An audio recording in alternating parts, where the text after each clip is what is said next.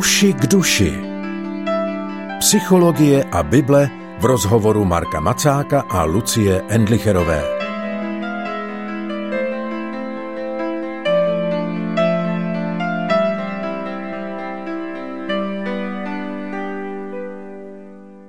Vítejte u poslechu pořadu Uši k duši. Jehož moderátorkou je pravidelně Lucie Endlicherová a hostem psycholog Marek Macák, který je teď se mnou ve studiu. Marko, dobrý den. Dobrý den.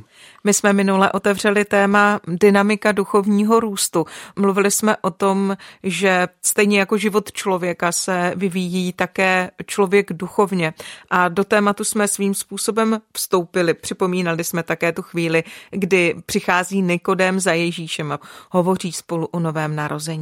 A tak bych se ráda vrátila znovu ještě k tomuhle biblickému příběhu a taky k obrazu, který vlastně v rámci duchovního života bývá používán. Totiž to, že duchovní život člověka je podobný jako život člověka samotný, tedy probíhá nějak od narození až ke smrti. Samozřejmě ne k duchovní smrti, i když může se stát, ale že ten vývoj je tam nějakým způsobem podobný. Dá se to srovnat, Marku, nebo ne? Ty metafory v křesťanské tradici pro duchovní růst tak jsou různé. Duchovní růst jako cesta, duchovní růst jako putování, jako exodus, že jo, jako výstup nahoru a teda taky jako porod a jako dětství nebo růst z dětství někam dál. Tak to je zrovna ten obraz, který tam používá Ježíš, o tom, když mluví o novém narození. Je zajímavé, že jedna taková perspektiva na život pro psychologi a terapeuty, tak je právě vidět vlastně fungování člověka jako něco, co se odvíjí od růstu v prvních fázích, v prvních měsících, v prvních letech a něco, co nám dává takový jako základní mapu pro náš život potom do dospělosti, kterou na vyšších, komplexnějších úrovních vlastně opakujeme, odvíjíme.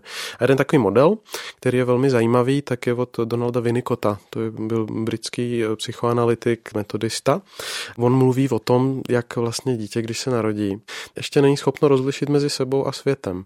Ono nemá odkud vědět, že ty barvy, obrazy a dojmy, které vnímá, takže to je něco mimo něj a vlastně nemá moc rozlišení mezi sebou a okolím.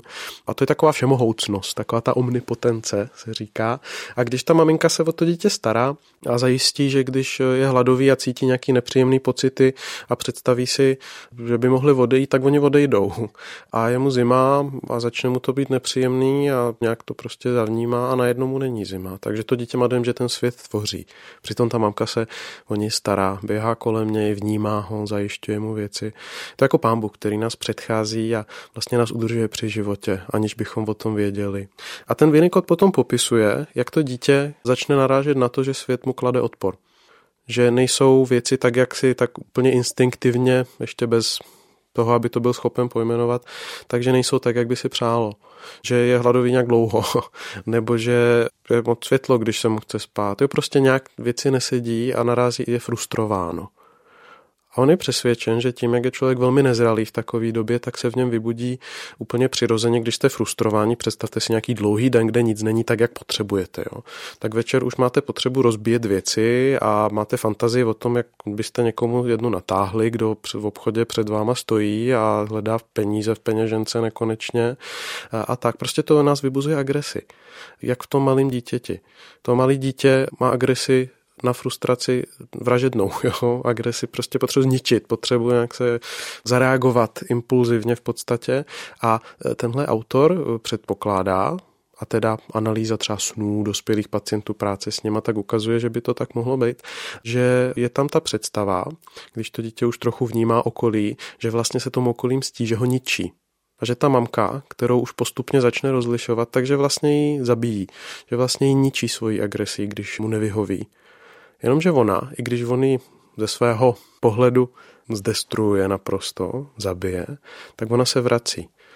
Když je dostatečně dobrá, tak se o ně zase postará.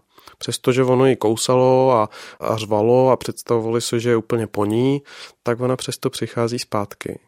A tahle opakovaná zkušenost toho, že, že moje agrese, můj vztek, moje netrpělivá pomstychtivost, když není po mém, takže nevede k odezvě stejné z druhé strany, k mému zničení, ale že vede k tomu, že se ten, proti kterému jsem to obrátil, vrací. S láskou, že je tady pro mě. Takže to je vlastně taková základní zkušenost, kde teprve to dítě může zjistit rozdíl mezi sebou a tou matkou, kde teprve může zjistit, že jeho vlastní agrese, jeho vlastní destruktivita ten svět nezničí. Že jeho vlastní křesťansky řečeno hřích tak je příliš malý na tu milost, která přichází zvenku. A to je takový dobrý obraz pro mě duchovního života, protože přesně tohle se odehrává v našem životě s Bohem. A i když mu už dáme svůj život, tak vlastně se nám to děje opakovaně. Pán Bůh najednou musí čelit tomu, že jsme nespokojení s tím, že něco není po našem v životě, i když s ním už jdeme díl. Najednou se stane prostě něco a my máme potřebu. Si představ, že není že by bylo lepší, kdyby nebyl. A nebo prostě jsme frustrovaní z něj, jsme frustrovaní života a on přesto to vydrží, protože v Kristu umřel, v Kristu se tohle stalo. V Kristu on se nechal náma zabít a vstál a je tady pro nás. A náš hřích ho nezničí. Náš hřích není silnější, naše destruktivita není hlubší než kříž. To je něco, k čemu se potom vracíme neustále vlastně v duchovním životě že Bůh je ten, kdo tam zůstává a stojí tam milostivě před náma. A to nám umožňuje vlastně ten růst. To nám umožňuje to, že když narazíme na hranice svých toužeb a představ, takže to není konec, ale je to příležitost k setkání s někým, kdo nás uprostřed toho všeho miluje a tak nám umožňuje vidět dál, tak nám umožňuje milovat ho i přesto, tak nám umožňuje i přesto přijmout jeho lásku. Takhle se vytváří vztah jak to popisuješ, tak mi to úplně vybavuje to, co prožil vyvolený národ s hospodinem, jak je to popisováno ve starém zákoně. Protože bylo tam přece až ta destrukce toho, kdy si odlili na poušti zlaté tele ano, ano. a úplně zapomněli na Boha jako toho dárce života a on přesto k ním přichází, pořád se jim nabízí. Vlastně všechny prorocké spisy jsou ano. o tom, že se jim připomíná, Přesně. že je volá k sobě. Takže ten obraz není zas tak... Eh, mě to právě velmi překvapilo, proto když jsem to poprvé čet u toho Donalda Vinikota, tak mě to zaskočilo a říkal jsem si to od někud znám. Nabil jsem přesvědčení, že musí znát evangelium. A fascinovalo mě, že rozlišuje tohle téma v podstatě v utváření osobnosti lidské. Protože on říká, že tenhle proces na nějaké rovině je podmínkou toho, že člověk se stane osobností že je to někdo nakonec. A to je celý trochu složitější, ale potom jsem až zjistil jako roky potom, že to byl metodista, že to byl věřící člověk a že se to teda otisklo do toho jeho přístupu. A opravdu mi to v něčem možná dalo i jinou perspektivu na vnímání toho vztahu podivného mezi Izraelem a Bohem, kde Izrael s tím Bohem zápasí, vnímá a neustále potkává boží milost a rozpoznává, co to znamená, že on si ho vyvolil, že on ho předchází, že on ho porodil, že on ho nese a vychovává a zároveň jsou tam neustále, je tam opuštění, je tam agrese vůči Bohu, jsou tam výčitky. Není to takový přímočarý hladký vztah. To je vlastně krásný, protože takový je život. A nejvíc je to potom zosobněno v Kristu. Takže my procházíme trošku tím samým, ale po Kristu. Už z jiný polohy, my jsme už Boha naprosto přítomně fyzicky zabili a on naprosto přítomně fyzicky vstál. Tohle je už realita, kterou ještě Izraelité neměli to štěstí to takhle plně chápat. My jsme v tomhle v jiné pozici navíc. On nám tím, co udělal, tak dal nový život, kde my na ně můžeme participovat, mít účast a volá nás do toho samého. My jsme součástí tohohle božího dění vůči světu. Takže se ocitáme někdy i na té druhé straně. I na straně těch, kteří jsou povoláni k tomu nechat se ničit. Kteří jsou povoláni k tomu nechat se převálcovat, nechat se zlomit pro to, aby pán Bůh vstupoval i prostřednictvím nás svojí vykupující mocí do světa. Dává mi to naději do proměny a do těch zákrut a nejrůznějších bojů, kterými člověk prochází. A přesto, když říkáš, člověk se může, má příležitost nechat se zničit a jakoby je to naděje, tak to působí pořád destruktivně, jako uším člověka. Hmm. Tohle nemůže znít jako příjemná hudba. Já chci upozornit, jo, nejde o to, že bychom mohli nahradit Krista, nebo že bychom my měli nést jakoby hříchy a viny světa v tomhle smyslu, ale on to chce a může dělat prostřednictvím nás. To je taková ta žitá rovina, sdílení evangelia ve světě nebo šíření Božího království je, že křesťané půjdou a odstnou se v místech, ve kterých vědí, že je bude čekat nepohoda, že je bude čekat nepřijetí, že je bude čekat agrese, že je bude čekat možná smrt a že vidí díky Kristu a díky Kristu mají sílu do toho jít a vidí, že to má cenu a že to za to stojí. A ty příběhy, na které nejvíc vzpomínáme z dějin církve a které si nejvíc opakujeme jako inspirativní, jsou takovéto. To nejsou příběhy lidí, kteří dali Bohu život a pak byli úspěšní a bohatí a všechno všemu rozuměli a všechno bylo v pořádku. Jsou příběhy zlomených lidí které si Bůh použil, protože uprostřed té zlomenosti ten zlomený Bůh se cítí doma a umí uprostřed ní jednat způsobem, který je překvapující, ale pro toho člověka, který v té situaci je tak velmi nezajištěný.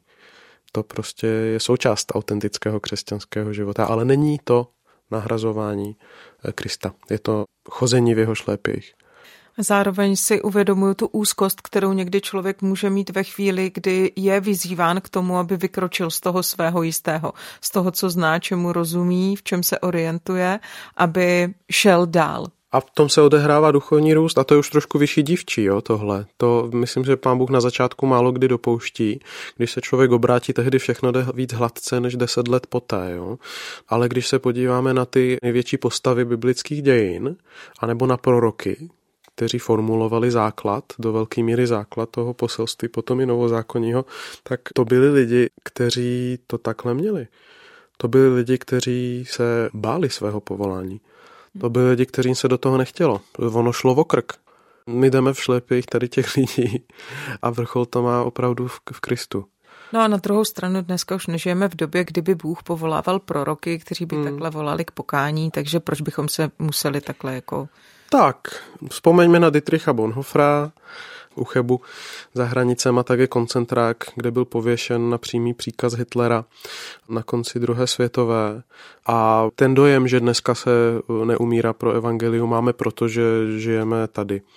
Ten máme, protože žijeme ve společnosti, kde nás to z hlediska ohrožení na životě moc nestojí, tak si potom utrpení pro Krista nebo v rámci šíření dobré zvěsti o tom, kdo Bůh je, tak pleteme s tím, že lidi nás nemají rádi, protože jsme otravní. Což křesťané umíme být, jo? nejenom křesťané samozřejmě, ale já myslím, že když se někdo opravdu nechá povolat Bohem a jde do výzev, kterému dává a nezakrývá si oči, tak i tady je to o tom, že musí člověk žít potom v nějakém nezajištění.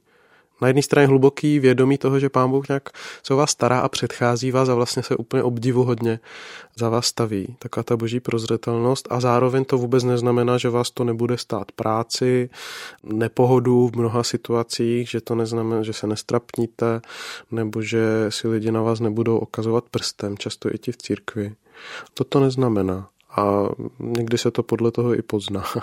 Ale zase žádný utrpení pro utrpení, jo? to nemá být nějaký jako barokní, temný nebo středověký. Jako... Ale když půjdeme za Kristem, tak prostě půjdeme do míst, kde je to na hraně. Bůh nechce do našeho života přinést jistotu? Bůh nám chce dát jistotu, která je hlubší než všechny nejistoty světa to je ten paradox. Jo? On ten Bonhoeffer, když eh, ho tam věšeli, tak on říkal, pro vás to tady končí, ale pro mě to začíná. A v tom vězení, když čekal, jak to dopadne, tak to bylo velmi těžké. Když si čtete jeho dopisy z vězení, to byl zápas. Ale to, co mohl zahlédnout v té situaci, tak opravdu stálo za to.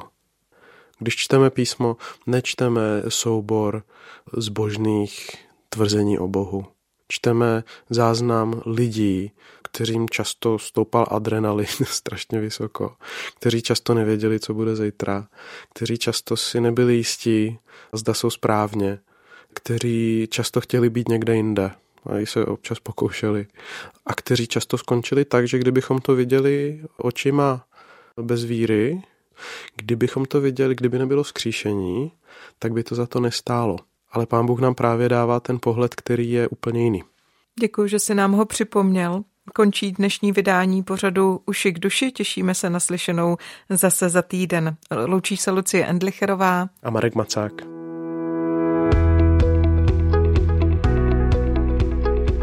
Podcast Uši k duši vznikl na Rádiu 7, které žije z darů posluchačů. Pokud nás budete chtít podpořit, budeme rádi.